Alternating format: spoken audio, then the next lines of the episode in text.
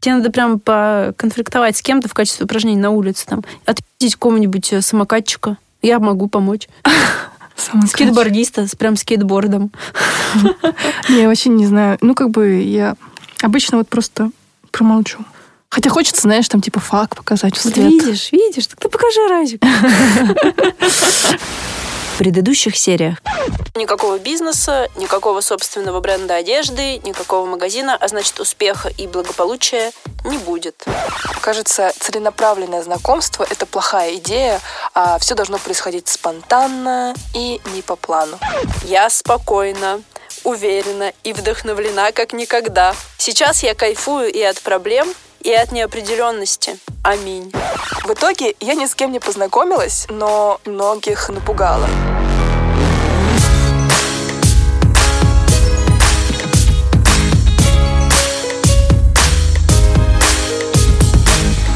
Эпизод про визовый режим на личных границах. Привет, наши дорогие слушатели! Вас приветствует Терпила Арюна и склочница Баб Таня в сбалансированном подкаст-сериале «Акулы фантазирования». Это уже шестой эпизод, и мы, как всегда, с первых слов спойлерим, о чем будет наш выпуск. Для самых непонятливых артикулируем четче.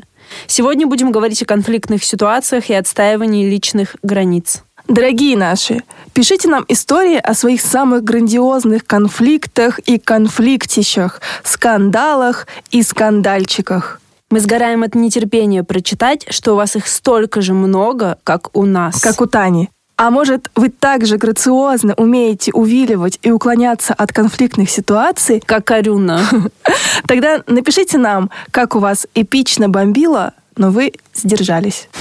Эту тему про конфликты и личные границы предложила Таня. И я сначала подумала, боже, вообще, про что мне рассказывать?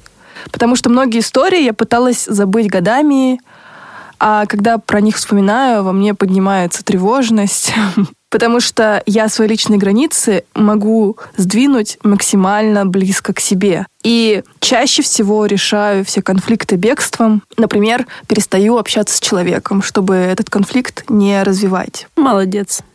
Очень круто. Потому что после конфликта у меня всегда одна и та же проблема. Я начинаю разгонять, где я была не права, почему этот конфликт произошел, что я сделала не так. Наверное, я сама виновата. Бесконечная ретроспектива у тебя в голове. Да, для меня эта тема довольно-таки болезненная. Это у меня началось еще со школы. Я училась в довольно-таки строгой бурятской национальной школе, где чтились традиции. Что значит чтились традиции? Это не перечь взрослым. Взрослые всегда правы. И когда там, например, тебя ругают, ты просто должен засунуть язык в жопу и слушать, что тебя отчитывают. То есть я с детства в конфликтных ситуациях привыкла просто молчать, опускать глаза и копаться в себе. Ну, типа, если взрослые меня ругают, то, наверное, это я сама виновата была. Ты знаешь, я вот не училась в национальной бурятской гимназии, училась в обычной школе, но у нас было то же самое. Абсолютно. Наверное, я надеюсь, сейчас что-то меняется, но в моем детстве было именно так. Да, но это еще, знаешь, приправлялось национальным самосознанием, но традициями. И, и дома у меня также было. Взрослые, они всегда правы. Взрослые не могут быть неправы. Да. А можно я одну фишечку расскажу? Может быть, не все знают, но, например, в бурятских семьях, почти во всех, и, например, даже в Арюниной, принято обращаться со старшим на «вы». И то есть даже ее младший брат, младшая сестра обращаются с Арюной на «вы». И, и Арюна с своей мамой на «вы». Да, это то правда. Есть, это, это прям... Я очень сильно удивилась. Когда, ну, сейчас я уже, конечно, привыкла, но вот когда я про это узнала, еще когда мы в университете учились, я очень удивилась, потому что впервые с таким столкнулась. Ну, то есть, вы понимаете, даже младшие братья и сестры, которые на два года... Ну, хотя моя младшая сестра, которая у меня на два года младшая, все равно не обращается ко мне на «вы». А брат? А брат обращается, да, ты права. Правильно, пусть знает свое место. Вот. И вот это вот все во мне воспитало какое-то чувство, что в конфликтных ситуациях чаще всего нужно как бы их избегать. Нужно быть хорошей девочкой, чтобы тебя не наругали, а когда наругали... Заткнись и подумай о своем поведении. Иди в угол, да, встань в угол и подумай о своем поведении. Пос- посамокопайся, пожалуйста. И это так странно, потому что мне уже не семь лет и не восемь лет, но до сих пор вот это вот отголоски моего бурятского воспитания. А, я еще забыла сказать, что я училась в национальной школе, и не просто училась, я там жила, это был интернат. То есть пять-шесть дней в неделю я жила там, и на один день я приезжала домой, чтобы там переодеться, помыться и поменять вещи, и снова поехать в школу. И подумать о своем поведении. Да. Поэтому влияние мамы было не такое сильное, потому что там чаще всего были воспитатели или учителя, или еще больше там педсовет, который над тобой стоял, а еще постоянные субботние линейки, где могли прямо перед всей школой отчитать э, школьников, которые там что-то не так сделали, не знаю, ночью сбежали. Публичный позор, то, чего человек больше всего боится. Супер. Вот это вот все на меня наложило очень большой отпечаток. Я не знаю, как мои одноклассники, но мне очень сильно хочется с ними обсудить это. Может быть, коллективный иск подать? Да. Ну, типа, встретиться с ними и спросить: ребята, ну расскажите мне, как вы вообще живете с той травмой, которую на нас наложила школа. Но фишка в том, что в нашей школе, как и в любой, знаете, такой... Закрытом комьюнити. Закрытом комьюнити — это братство. Мы все вспоминаем это время с каким-то пиететом, с какой-то ностальгией, любовью, нежностью и так далее. Да, возможно, это все было прикольно. И я иногда поражаюсь тому, насколько там все было организовано и насколько дети были сознательными. Как маленькие дети из Северной Кореи, которые ходят строем. Серьезно? Это правда. Когда я начинаю рассказывать... Может, вас хотели продать в Северную Корею всей школой? Это была договоренность такая тайная между правительством. Ой, это смешно.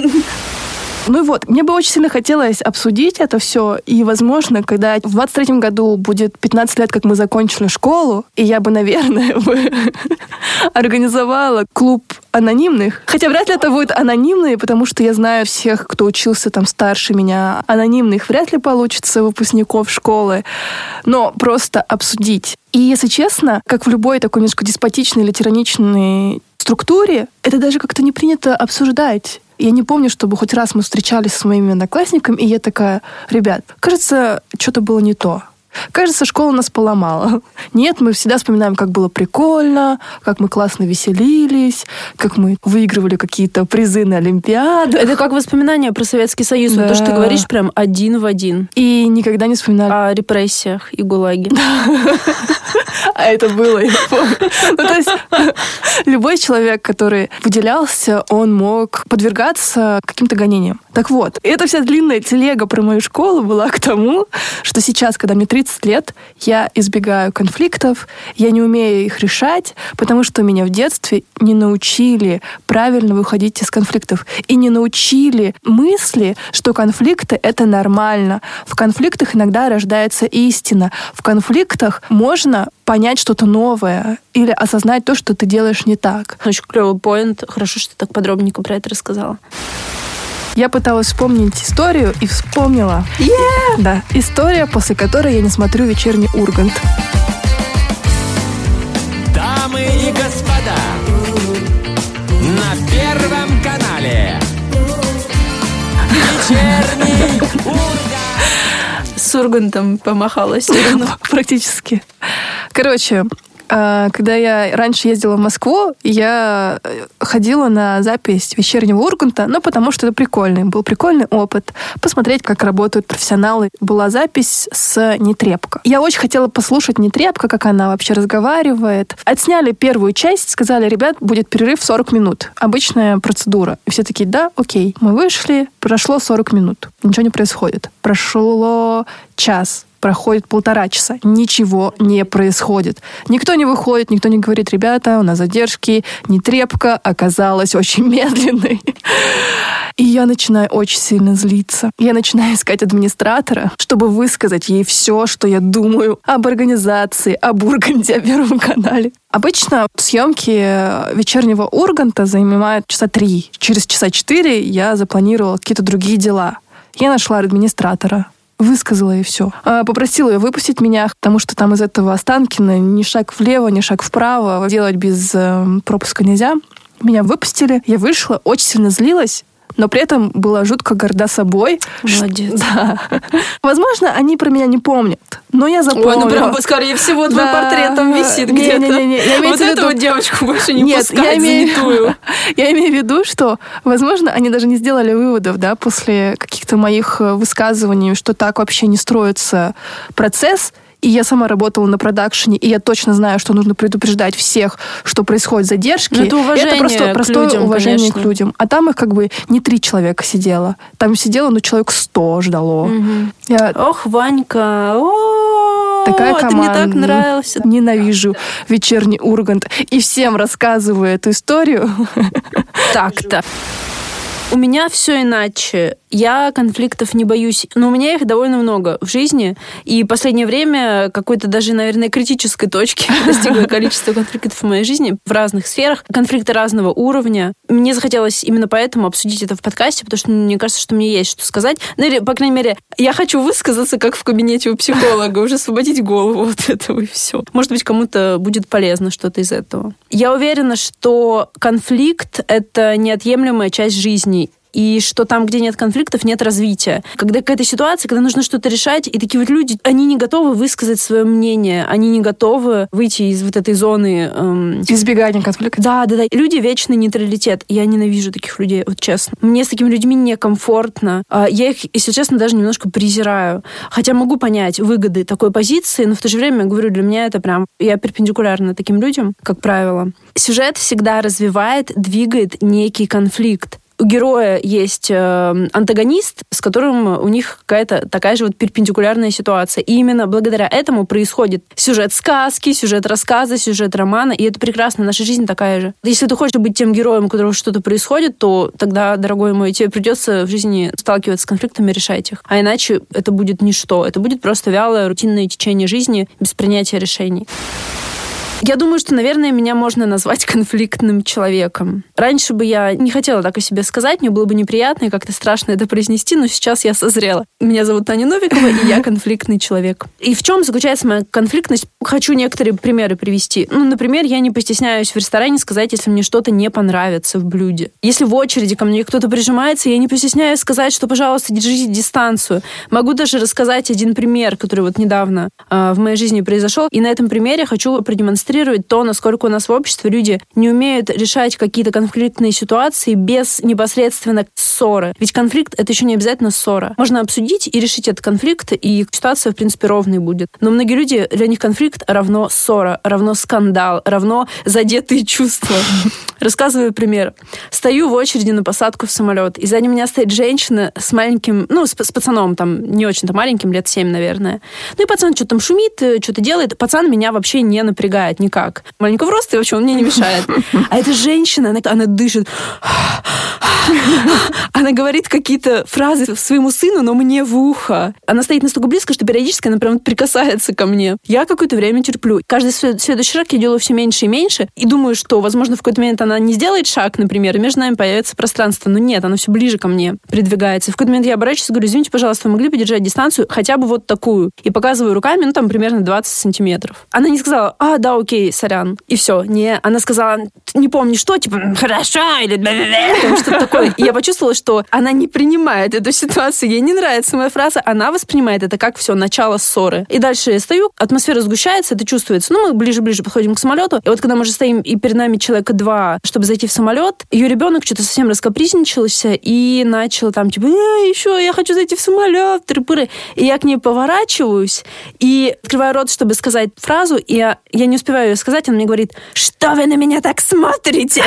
А я говорю ту фразу, которую собиралась сказать: вы можете пройти вперед. И она понимает, что я ее пропускаю вперед, так как она с ребенком, сын хочет пройти, она проходит, но видно, что она смутилась от этого. От того, что я предложила ей лучшее, она мне агрессивно что-то сказала. Вот. Эта ситуация — это яркий пример конфликтов, которые у меня происходят, ну, наверное, через день. Какие-то такие моментики, когда иногда люди адекватно реагируют, как правило, это молодые люди, наши ровесники и моложе. А вот люди там тридцать плюс, а еще лучше сорок плюс, с ними вообще разговаривать тяжело. Почти со всеми. Там вот реально возможность для диалога, она прям, к сожалению, отсутствует. Я вижу причину где-то в Советском Союзе, но сейчас, наверное, давайте не будем там сильно шариться и искать ответ на вопрос, почему они не умеют нормальный диалог вести. Ну, не все, конечно же, но почти все. При этом я бы не назвала себя неадекватом. Я обычно очень вежлива, но многих людей бесит вежливость. Когда ты к ним вежливо и спокойно обращаешься, для них это еще херовее, чем потому если... Потому что докопаться не на что. Да, потому что докопаться не до чего, и у них агрессия от этого еще сильнее. Типа, ух ты, с***! Интеллигент. Я замечаю, что люди воспринимают попытку отстаивать личные границы как посягательство на их границы, даже когда это не так. И на самую безобидную просьбу они будут рады нахамить, к сожалению. Вот. Но это я так, это я проманделась. Это не самое важное при конфликте, это просто то, что мне хотелось высказать. Таня сейчас рассказывает про то, как она не боится идти на конфликты и так далее, хотя, как я подозреваю, Таня училась в такой же школе, как и я училась, да? И я все пытаюсь понять, почему вот мы с ней такие разные. Какой интересный вопрос. Тебя разве в школе не подавляли учителя? Подавляли. У меня вообще моя первая ученица была учителем из ада. При всем уважении, но это, это правда. Она нас орала, она была, ну, не знаю, очень неприятным человеком. Но у меня еще с детского садика я какой-то правдоруб, наверное. И если я вот какую-то правду вижу, мне кажется, что она правдивая, не ложная, то я буду ее отстаивать. У меня это началось с детского садика, вот реально. А я вот просто сейчас начала вспоминать про свою маму. Так приятно, короче, вообще во всем обвинять своих родителей, конечно. А я, кстати, кое в чем обвиню тоже своих родителей. Я кое-что поняла. А можно я тебе быстренько скажу? Я поняла. Я, если честно, это уже вспоминаю просто часы, проведенные в кабинете психолога. Я, наверное, с детства не чувствовала какого-то тыла. Я не чувствовала поддержки. Я не чувствовала, что меня защитят мои mm-hmm. родители. Mm-hmm. У меня мама, она, знаете, есть такие родители, которые приходят в школу, разбираются с учителями там, вы там за моей девочкой не следите. Вот моя мама противоположность этому. И я никогда не чувствовала этот тыл. И во всех конфликтных ситуациях э, с, и с моими родителями моя мама вставала на позицию не моей мамы, а судьи. Она разбиралась. Так, кто прав, кто виноват? А, типа, а ты что сказала, а ты что сделала? И никогда не было вот этого безусловного какого-то, безусловной защиты от родителей. И, наверное, я очень рано это поняла, и поняла, что если я за себя не постою, то за меня никто не постоит. Девочки умеют постоять за себя, оружие бою высохла слеза. Yeah. Помню один момент, когда мама заступилась. У меня сестра очень ярко одевалась в школе всегда. Uh. Средняя? Да, средняя. Ну, мы учились в одной школе, а моя самая младшая не училась со мной в этой школе. Поэтому она такая дерзкая у тебя. Да, слава богу. И я помню, в третьем классе она училась, и маму вызвали в школе, сказали, ваша дочка слишком ярко одевается. И моя мама сказала... Да, реально такая. Да, моя мама сказала, во что хочет, пусть то одевается. Типа, вас вообще не должно волновать. Но при этом внутри семьи мама очень боится идти на конфликт. Я прям, ну, мы читаем переписку нашей большой семьи в Вайбере. Ну, короче, она такой медиатор, она пытается со всеми найти общий язык. А их там на минуточку восемь детей. Ну, у моей мамы восемь младших братьев и сестер. И мама, как этот, пытается там и этим угодить, и этим, и тем, и всем. И я говорю, мам, советы-то мы умеем давать, конечно же. Я говорю, мам, так нельзя себя вести. Нужно отстаивать личные границы. Таня сделала затравку и сказала, я расскажу историю корней моей конфликтности. Да, и... Это жутко меня заинтриговало, и я прям жду эту историю. Я помню прям одну ситуацию, мне кажется, которая меня изменила. Хотя я уже примерно была такая к этому моменту. Но, в общем, короче, мне было лет восемь. Это было лето, наверное, после первого класса. И мы тусили с моей подругой, и там еще там, с парой наших приятельниц, на территории детского садика. Детский садик «Красная шапочка». Кто из Ленинска знает? Я в «Красной шапочке», кстати. В детском садике. Вот, мы тусили в «Красной шапочке», что-то там качались на качельках, все такое. И в какой-то момент мы крутились на такой маленькой карусельке, и к нам подошли девочки постарше. Ну, не знаю, на сколько, на два года, на три года, может, на четыре. Они были прям значительно старше нас. Возможно, они были там пятиклассницы, например. Я не помню, с чего начался конфликт. Ну, что-то такое сказали, не очень приятное, что-то резкое. И я им резко ответила. И дальше начался замес. Прикиньте, мне восемь лет. Я маленький ребенок. С такими же подружками, которые стоят там, ссут в трусы. И эти тёлки, они были, знаете, тёлки. Они были тёлки. Понимаешь, они были реально тёлки по сравнению с нами. И они как раз были, знаете, такие плохие девчонки.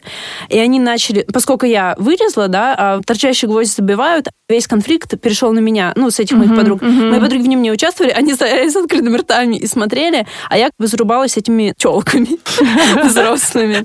И они на меня наезжали там с матами, а я в тот момент не материлась. Я не всегда такой была. С матами, с какими-то ужасными оскорблениями, прям вот с оскорблениями очень страшными.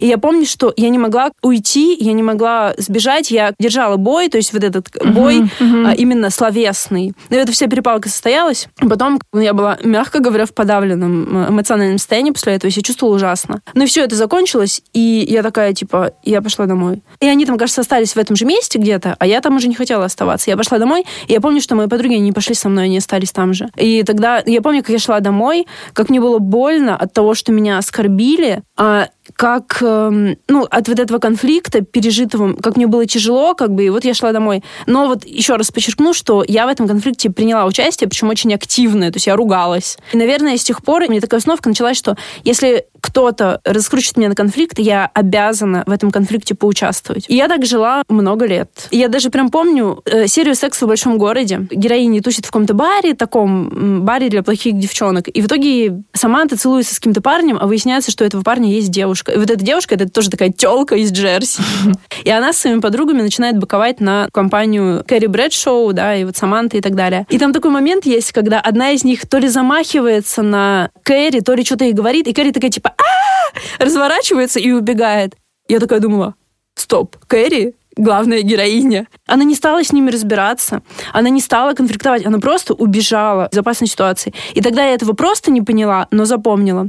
И спустя уже много лет я, думая об этом, я понимаю, что это, она поступила адекватно. То есть она ушла из дебильного конфликта, который ей вообще не нужен, который ее не касается, и просто убежала и хорошо сделала. И с какого-то момента я поняла, что не все конфликты, на которые меня разводят, нужно принимать. И есть конфликты, их довольно много, с которых нужно просто, ну, от, разворачиваться и уходить, даже не принимать участие в них. Вот такая история про э, развитие моей конфликтности. А вот если вернуться назад к этой вот маленькой восьмилетней Тане, ну, как бы нужно было... психолог. Что почувствовала маленькая Таня в тот момент. Но вот сейчас как ты оцениваешь, нужно было с этими тёлками тринадцатилетними бороться? Или можно было так же просто спокойно уйти и сказать... показать им фак и убежать. Можно было все, но было так, как было. Мы знаем, что в психологии нет как сказать, этого сослагательного наклонения. Было так, как было. Тоже, наверное, оно случилось не, не просто так. Уже была какая-то психологическая почва подготовлена для такого поведения. Вот, поэтому было, как было.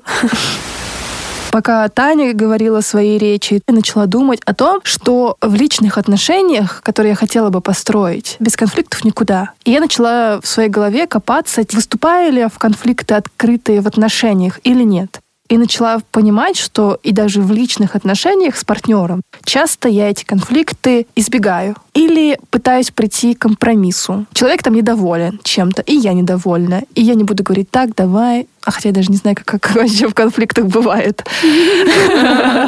Что-то не так. Ты чем-то расстроен?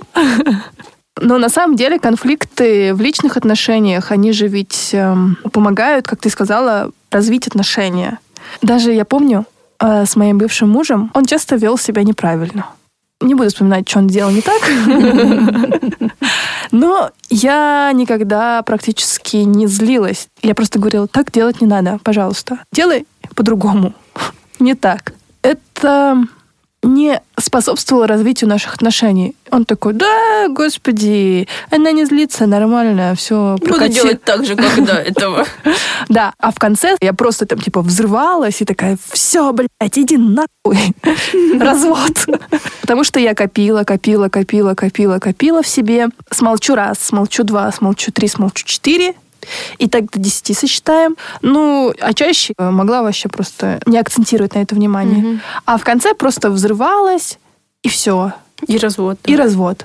А это неправильно. Правильнее поссориться, не знаю, выяснить. Что-то не так, сразу разобрался. Да. Разобраться, и все.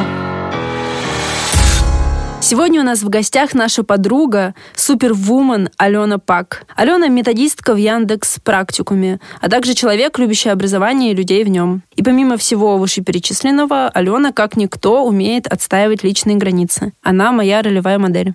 Я очень рада, что Алена согласилась прийти к нам в гости, потому что не раз была свидетелем того, как она умеет мастерски выходить из конфликтов, разрешать конфликты. И иногда начинать конфликты именно тогда, когда это необходимо. Вот, поэтому с радостью приветствуем Алену. Привет, Ален. Привет. Приветик. Приветик. Как дела? Все классно. Расскажи, пожалуйста, как тебе удается так круто ставить на место всяких придурков? Ну, и не только придурков, просто людей, которые в какой-то момент делают что-то не так или говорят. Вообще, это очень удивительно, что я являюсь какой-то ассоциацией на такую тему, потому что вообще я человек-терпила, я так себя называю. И я так себя называю.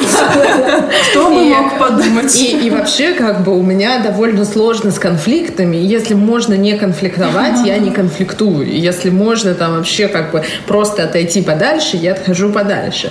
Но при этом там из-за рабочих каких-то особенностей есть ситуации, когда мне нужно выполнять роль человека, ведущего процесс. Модератора. Какого-то. Да, какого-то модератора, какого-то там преподавателя, какого-то менеджера. Ну, короче, где много людей. И у всех этих людей в голове ощущение, что ты как бы здесь какая-то решала. Последняя инстанция, и, и ты решала. И вот ты стерпила, переходишь в роль решалы довольно сознательно. И это какое-то время было некомфортно, а сейчас вполне себе комфортно. И еще, наверное, я довольно обаятельный человек в жизни. Что уж там. Ну, это, это просто про здоровую оценку себя. И мне довольно просто в шутливой форме сказать: дружок, твое время помолчать, мое время поговорить. И это не выглядит как хамство, и я это понимаю, угу. а это выглядит как вот некое чуть-чуть полегче на поворот. А вот ты можешь сказать, как делаешь? Шутливая манера есть. Еще что? Как ты управляешь этой энергией масс? Мне кажется, очень важно распознать, кто зачинщик. Всегда есть в любой группе такой человек-деструктор, которому все не нравится. Угу. И если даже там опираться на какие-то чуть более э, методические подходы, есть там процесс фасилитации, где есть прям инструмент о том, как работать с деструктором. Иногда какой-то человек-деструктор может быть не только негативным, но он может быть активным шутником. Угу. И часто помогает задать ему вопрос, типа, а в чем шутка? И человек такой: ой, а в чем? А не в чем? Я тут, ладно. Ну, то есть, когда ты обращаешься к человеку, на самом Такая деле... пассивная агрессия. Да, ну, типа, человек на самом деле просит внимания. И надо ему либо дать это внимание и спросить, типа, камон, в чем дело, либо как бы не давать и там подойти отдельно и спросить, что не так и чем я могу тебе помочь. Угу. Но вообще, мне кажется, что глубинно это все про эмпатию и про понимание потребностей людей. Я не считаю, что деструктор, он дурачок какой-то. Мне кажется, что это нормальный человек. Человек, но mm-hmm. он там тоже в какой-то не всегда комфортной для себя ситуации. И моя задача помочь ему разобраться с этим и помочь как-то сгладить эту ситуацию для остальной группы. Mm-hmm. Мы начали сразу с профессионального поля, mm-hmm. и там у меня действительно есть еще и роль, данная мне свыше, работодателя, на самом деле. Помазанница меня... работодателя. Да, которая меня обязывает, это моя работа, вести группу к результату. Mm-hmm. Если я, например, там, mm-hmm. преподаватель, или если я там куратор, у меня есть группа. Если же мы говорим про жизненную ситуацию, вот, давай, давай. То здесь все, мне кажется, очень сложно. Например, я ругаюсь часто, у меня есть такой семейный паттерн, я ругаюсь со своим братом. Каждый раз, когда я с ним вижусь, считаю своим долгом поругаться с ним. И там мне нужно как раз отстоять границу, доказать. И я там рублюсь с ним. Не старше или младше? Старше. Mm-hmm. Но это тоже с его, а с его стороны это провокация. То есть он такой: сейчас, сейчас я поугараю, тебя потроллю и посмотрю, как ты будешь вертеться. И я очень активно на это каждый раз ведусь на протяжении всей моей жизни и что-то ему там доказываю. Поэтому а здесь, мне кажется, нельзя однозначно что-то говорить про... Типа, я всегда победитель, я всегда на коне, я всегда всех могу поставить на место. Угу. Неподходящий гость. Так, сейчас следующего будем звать. Блин, провал. Я рассматривала границы как что-то приемлемое и неприемлемое для меня. И поняла, что с разными людьми приемлемое и неприемлемое очень угу. разное. Угу. А тебя это устраивает? Это нормально, что границ как бы нет? Или ты чувствуешь, что, блин, а границ-то нет? Да, мне кажется, нормально с каждым человеком их выстраивать, их регулировать. Mm-hmm. И нормально, если там, не знаю, у тебя появляется в жизни новый мужчина, и ты сначала его держишь на дистанции, ну, боязно вообще-то ну, было. Палкой его так тыкаешь. Стой подальше. Но постепенно ты там по мере какого-то вашего совместного времяпрепровождения эту границу сдвигаешь. И это же окей. Угу. Алена, как ты считаешь, понятие личной границы и конфликт, они как-то связаны? Есть какие-то моменты, которыми меня не заденешь. Ну, то есть, как бы, моя позиция настолько... Эм, сейчас тут надо как-то правильно это сформулировать. Условно говоря, хамство в магазине меня так не трогает, угу. что даже если продавщица пошлет меня нахуй, мне будет окей. И мне будет окей не потому, что я терпила, а потому что как бы тебе мне вообще все равно. Да, и она может мне там в спину еще что-то проклятиями кидать, и я не буду связывать все свои неудачи с тем, что меня проклянула в магазине угу, кассирша. Угу. Точно так же я настолько уверена как бы в равенстве возможностей а, вне гендера, что любые какие-то нападки в мою сторону, я их даже не замечаю. Они mm-hmm. меня как бы настолько не колышут, насколько это возможно. И вот здесь можно уже говорить как раз-таки про границы. Задеваются ли мои границы, когда происходит какой-то сексизм в мой адрес? Как бы нет. Значит ли это, не что... Идет, ну это да, вообще. меня это не... мне это никак. Mm-hmm. Я этого не вижу. Смотри, а если в такой ситуации, как, например, тебя спрашивают, Ален, а где дети? Вот, например, отлично. Это оно или нет? Ну, это, это тоже... задевает, не задевает, и это про то или не про то? Это хороший очень вопрос, мне часто его задают. Не ожидал, наверное, что сегодня тебя будут спросить. Жизнь как коробка конфет, никогда не знаешь, какую вытащишь. Так вот этот вопрос тоже как коробка конфет, не знаешь, откуда он прилетит. Ну вот он меня тоже, кстати, не очень обижает. Угу. И хотя был какой-то период времени, когда эта тема была болезненной для меня, и любой вопрос такой отправлял человека автоматически нахуй. Но это потому, что чувствовалось и было больно. Угу. Какой-то в другой момент это перестало быть больным, и я прям рассказываю, почему нету. И это уже как будто бы и не граница. Еще, кстати, интересный момент с обратной границей. Вот я могу вам такая взять сходу, вы не спрашивали, а я такая, а знаете, почему у меня детей нету? И это же тоже как бы на самом деле, может быть, вам и не хотелось бы этого знать. Это не очень, может быть, там тоже ранит чьи-то чувства. Но я это выкладываю. И это, в общем, не вопрос, но тоже какое-то присягательство на границе. Ну это как, mm-hmm. типа, используйте тоже оружие. Я спросила, а ты такой, ну давай, что все расскажу. Усаживайся поудобнее. И летит пушинка. Перышко. I can remember my first pair of shoes. All right, Forrest. You can open your eyes now. Поэтому мне кажется, что вопросы конфликтов и границ, границы не в одну сторону работают. И это все время как бы между людьми двигающаяся какой-то, двигающаяся субстанция. Я помню, что у меня на психотерапии был э, в какой-то момент прорыв. В тот момент, когда я осознала, что такое границы и что границы две. И мне психолог нарисовала схему. Mm-hmm. И я такая... А, так вот почему, условно, когда я сдвигаю границу дальше от себя в сторону к человеку, там еще одна стоит. Вот почему границы не сдвигаются. Вот в чем прикол. То есть для меня это реально было откровением. И после этого у меня все в голове, мне кажется, в жизни даже поменялось, uh-huh. когда я это поняла. Поэтому это очень клевый, тонкий момент. Хорошо, что ты об этом сказала, что граница, она работает в обе стороны, так да, скажем. Да, да. Ну и потом, да, другая граница для нас всегда загадка. Мы никогда вообще не знаем, чего там и как. Uh-huh. И мне кажется, что вообще-то нарушить границу или приблизиться к ней нормально. В этом нет ничего страшного. И мы же часто нарушаем границу не потому, что мы какие-то козы рогатые, а потому что как бы, ну, идет какой-то процесс прощупывания. И иногда Хорошо. чем-то поделиться так хочется, что mm. ты думаешь, да сейчас поднажму. Мне важно знать, будешь детей со мной делать или нет. Что? Ну, я сейчас утрирую, да, но вот тем самым человека выводим на конфликт, и это становится mm-hmm. какой-то болезненной темой. Ну, вообще-то да. всем хочется быть, всем хочется любви, на ручки, принятия, вот этого всего. Mm-hmm. Mm-hmm. Да, даже Гитлеру, наверное, хотелось. Да, сто процентов. Есть ли у тебя какие-то лайфхаки, как не превратить конфликт в скандал? Потому что вот ты сама говоришь, что где-то можно отшутиться, где-то можно так сказать, человек все поймет, ну, как бы, и уже даже на, на первом, там, первой минуте все будет уже урегулировано. Это тонкий момент, не все так умеют. Кто-то вот хочет свои границы отставить, и, и получается скандал. Лайфхаки, мне кажется, оторванные от контекста, не работают.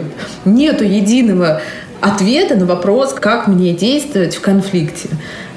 Потому что человек сложен. Он очень mm-hmm. многому, очень много факторов, которые влияют на его поведение, на его там слова и действия, на его мысли, на то, как он взаимодействует с другими людьми.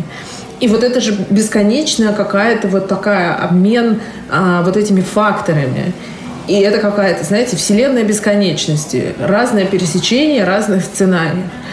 И если я скажу, надо быть просто уверенным в том, что ты делаешь, ну это полная херня. Я никогда не уверена в том, что я делала.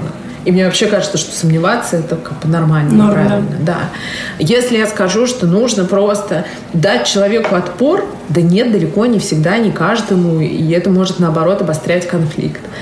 Если я скажу, что нужно быть эмпатичным, ну, а еще чего, может, мне океан переплыть? Спасибо. Ну, то есть, да, это такое, это из разряда вопросов без ответов. Я в какой-то момент э, задалась целью отстаивать свою точку зрения, свою позицию. Mm-hmm. А, потому что, как бы, я поняла, что я соглашаюсь на вообще не то, чего хочу.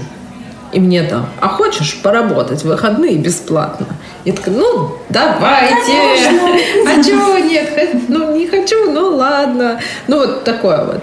А, или там во многих вообще ситуациях я вот как бы прогибалась. Mm-hmm. И в какой-то момент я решила, что все, несмотря ни на что, я буду отстаивать свою точку зрения.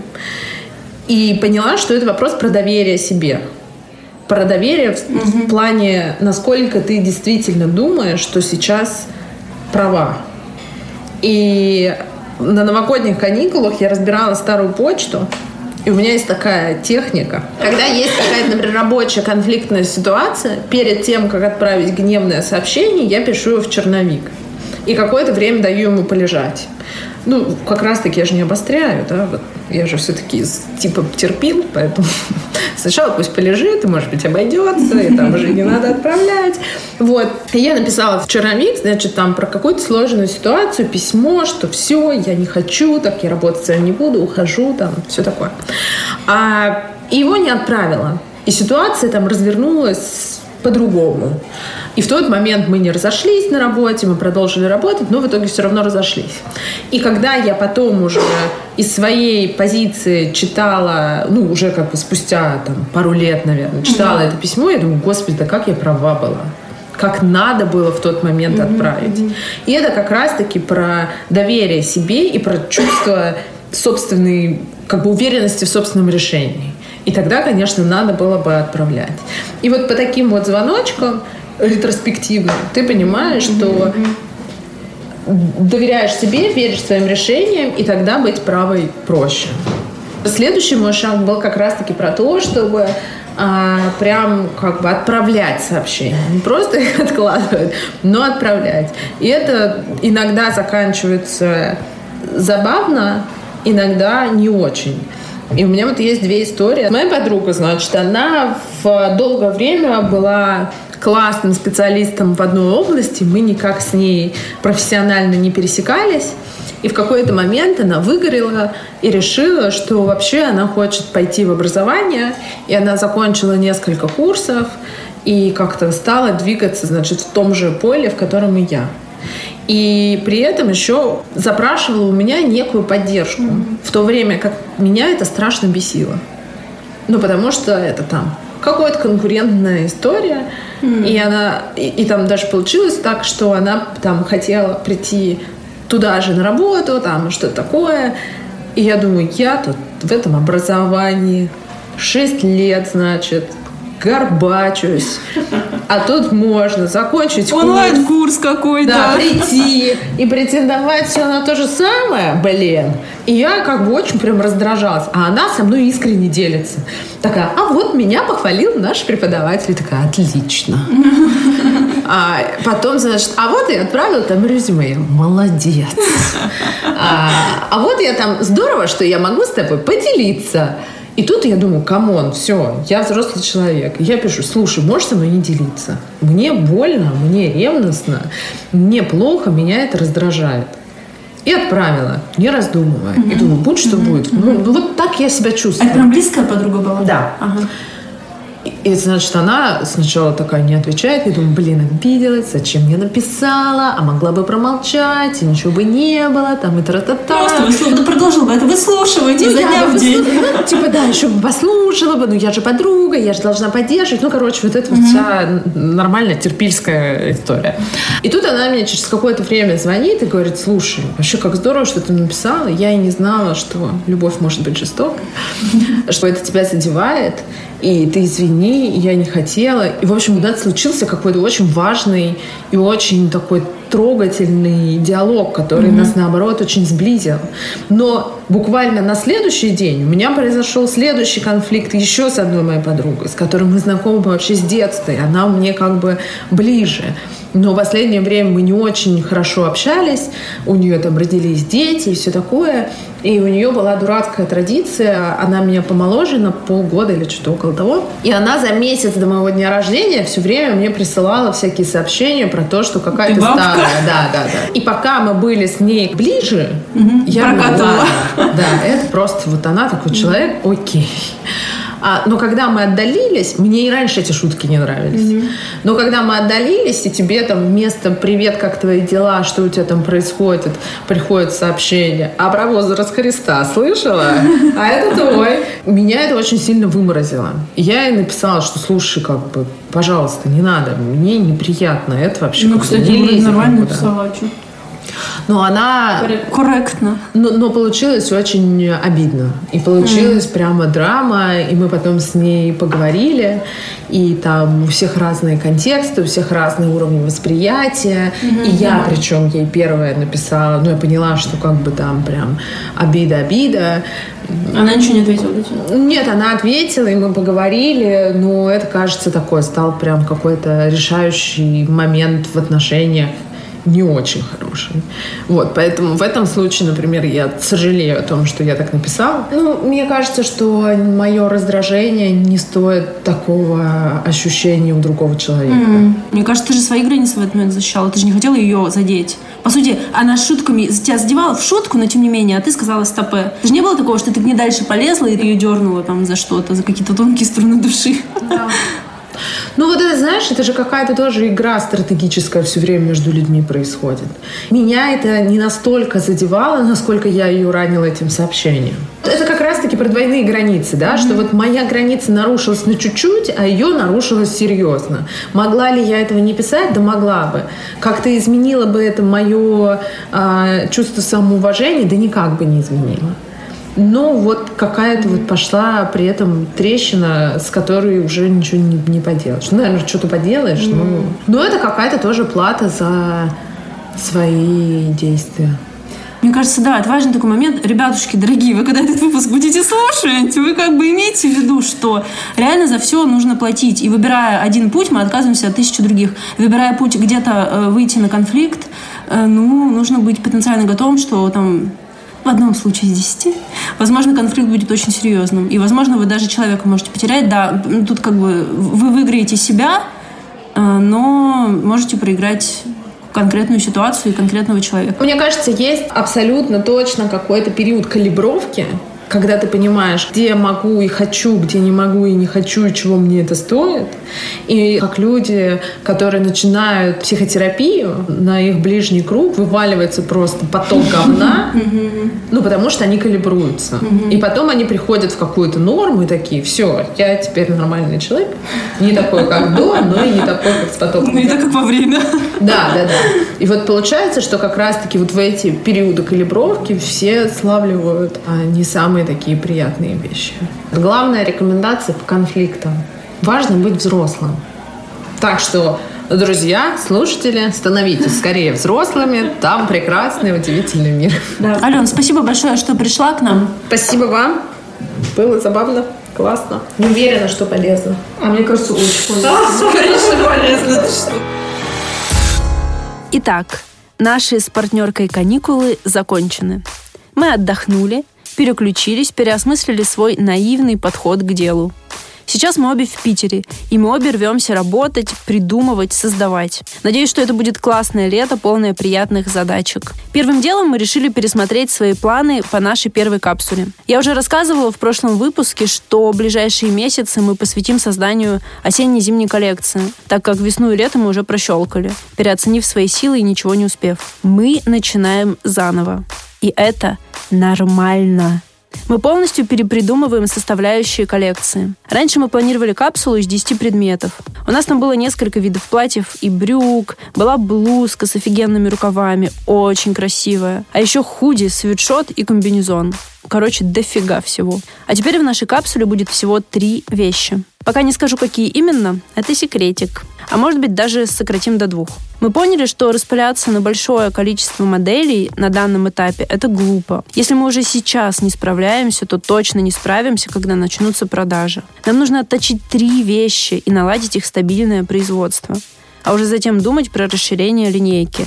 Через годик, например. Ну или, во всяком случае, не раньше следующей весны. На собрании акционерок бренда «Базис» было принято решение назначить меня на должность контролер производства. Основная моя задача на этой должности – сдерживать Ленины творческие порывы и не разрешать ей раздувать капсулу. То есть, когда она будет в очередной раз предлагать что-нибудь новенькое и классное, я должна говорить «стопэ». Такие вот несложные обязанности. Но и платят мало. Ничего. В ближайшие дни у нас пройдет еще одна стратегическая сессия, на которой мы составим тайминг-план на ближайшие два месяца. Нам совершенно необходимо продуктивно провести это лето и осенью начать продажи. Поэтому наш план – это составить план и следовать ему. На этом пока все. Я начала сталкиваться с проблемой «Мне негде встречаться с парнями после третьего свидания», если вы понимаете, о чем я. Поэтому начинается следующий этап в моей жизни – я ищу квартиру. Обычно я пользуюсь прикольным сервисом по поиску жилья.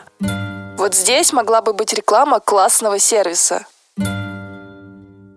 который собирает все объявления ВКонтакте по сдаче от друзей друзей. Но мой профиль ВКонтакте заблокировался сто лет назад, и я его не хочу восстанавливать. А еще я не хочу платить комиссию агенту. Я вообще не понимаю, за что они берут деньги. Как-то раз я озадачилась этим вопросом и вбила в Google, за что берут деньги агенты. И, судя по всему, на этот вопрос отвечали сами агенты. Там было написано: «Мы проверяем документы собственников и следим, чтобы все было законно». Но что-то мне подсказывает, что если произойдет какое-нибудь говно, я хрен найду этого агента, который один раз пришел показать мне квартиру. Иногда я вижу комиссию в сто процентов и такая: «За что? Господи, за что вы берете месячную плату за жилье? Вы показали мне квартиру один, блин, раз». Прям бомбит вообще жутко. Не, у меня бомбит. Ох уж эти риэлторы. Да. Ничего не делают. Ничего не делают. На Locals, где э, собственники публикуют объявления, по моему запросу вообще ничего нет. У меня маленькая собака, а собственники почему-то не любят животных. А еще все эти квартиры, которые сдаются только славянам. Гей-славяне! Ребят, ну серьезно, я слышала, что даже славяне, кем бы они ни были, не снимают квартиры с такой припиской, потому что это говорит о неадекватности хозяина. Короче, съем квартиры для меня тот еще геморрой. Ведь э, мне еще нужно иметь рядом парк и какой-нибудь стадион или фитнес-клуб. А еще, чтобы было удобно добираться до работы и до своего бассейна. Ох, ребята, мне предстоит переезд с собакой, огромным количеством цветов, книг. И надеюсь, что до следующего эпизода найду ту самую уютную крошку. Кстати, если у вас есть квартира под сдачу, напишите мне в Инстаграм. Плиз. Я хотела сказать про вот эти вот объявления только для славян. Мне кажется, что это очень хорошая штука. Пусть это останется, потому что это реально лакмусовая бумажка адекватности хозяина. Пусть это будет. Иначе так ты хрен поймешь, нормальный человек или ненормальный. А так все, в объявлении сразу понятно, я долбоеб. Ну, точка. А иногда так обидно. Квартира прям классная. Прям... А хозяин долбоеб бывает. Очень обидно. Но да, согласна, согласна. Пусть лучше так напишут, чем потом, когда ты у него снимешь. Оказывается, что он латентный. националист, ксенофоб. Как правило, к этому в букет еще много чего идет. Это типа беда не приходит одна. Арюн, что-то давно не было свиданий. В чем дело? На прошлой неделе сходила в один бар. Когда-то мой любимый бар. Мне там реально нравилось. Пришла туда и офигела от того, насколько бар изменился. Как бы это описать? Вы слышали такое выражение «бар для съема»? Это такой бар, куда все приходят, чтобы познакомиться с понятным продолжением. Ну, то есть все все понимают, все себя так ведут. Шлюший бар. Он под кодовым названием «Шлюший бар» сегодня будет. Да, но там это не только в отношении женщин, это общее настроение. Общий шлюший бар, да. И пришла я в этот бар, и он оказался именно шлюшим. Люблю этот бар, кстати. Часто там бываю. Реально. А я раньше этого не понимала. И я не поняла, что он всегда таким был, но у меня какие-то были розовые очки. Слушай, я думала, ты знаешь. Мы Нет. с тобой там были не раз вместе. Нет. Я думала, но... ты чувствуешь вайб. Нет, я не чувствовала вайб. Может быть, потому что я пребывала в таком вайбе, ну, типа, синхронном. А тут у меня произошел рассинхрон, и я посмотрела на весь этот бар совсем другими глазами. Ой, блин, Арюна, ты сейчас просто такая деловая стала мадама, такая карьеристка. Мне кажется, у тебя просто эта шлющая атмосфера, она тебя как-то больше не радует. И все. И я так расстроилась. Я так расстроилась, что вот минус один бар. Но я подумала, что в любой бар, в который бы я не пришла, мне такая, может быть, прийти такое настроение. Но моя подруга была там в другое время. Я была там часов десять вечера, часов одиннадцать вечера. Она проходила мимо этого бара часов восемь. И сказала, утра. Что... восемь вечера. И сказала, что там царит совсем другая атмосфера. Да там никого нет в восемь вечера, мало народа. Типа так, люди забежали, коктейльчик выпили и убежали. Да мы с тобой сами там были раньше в разное время, в восемь и в одиннадцать. Мы Ты были вспомни? в четыре, в четыре дня были. И в четыре были, в четыре вообще там никого да, нет. Хорошо было. М-м, к чему вся эта была история? Да, да ни к чему, да ни к чему. Просто делюсь. Просто хочется поделиться, да. Бриллиантовые наши. Все хорошее рано или поздно заканчивается. И этот эпизод подходит к концу. С вами были Арюна и Таня и наш блистательный подкаст «Акулы фантазирования». Да, нам тоже грустно расставаться с вами на целых две недели. Поэтому в наших общих интересах собрать больше аудитории. Тогда мы начнем делать спецвыпуски и записывать фиты со звездами и бонус-треки. Даня Милохин, мы тебя призываем. Хотим фит и тебя в гости. Друзья, напоминаем вам, что очень ждем ваших историй о разборках и стрелках, ссорах и наездах, конфликтах, скандалах, интригах, расследованиях. Самые балдежные зачитаем в следующем выпуске. Не забывайте подписываться на наш маленький, но гордый Инстаграм Your Sharks подкаст через нижние подчеркивания, который вот-вот взлетит выше гор. Первые несколько подписчиков уже получили нюцы от Арюны. Очень хвалят. Будем создавать страничку на OnlyFans. Все. Встречаемся через две недели. Пока. Пока. В следующей серии. Хочется чилить, гулять, выпивать, улыбаться прохожим, тискать детей и собак.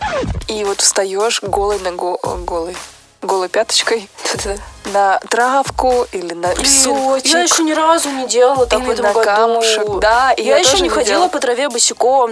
Я качалась в гамаке, свистела и смотрела в лес, и это был такой кайф, я могла делать это часами.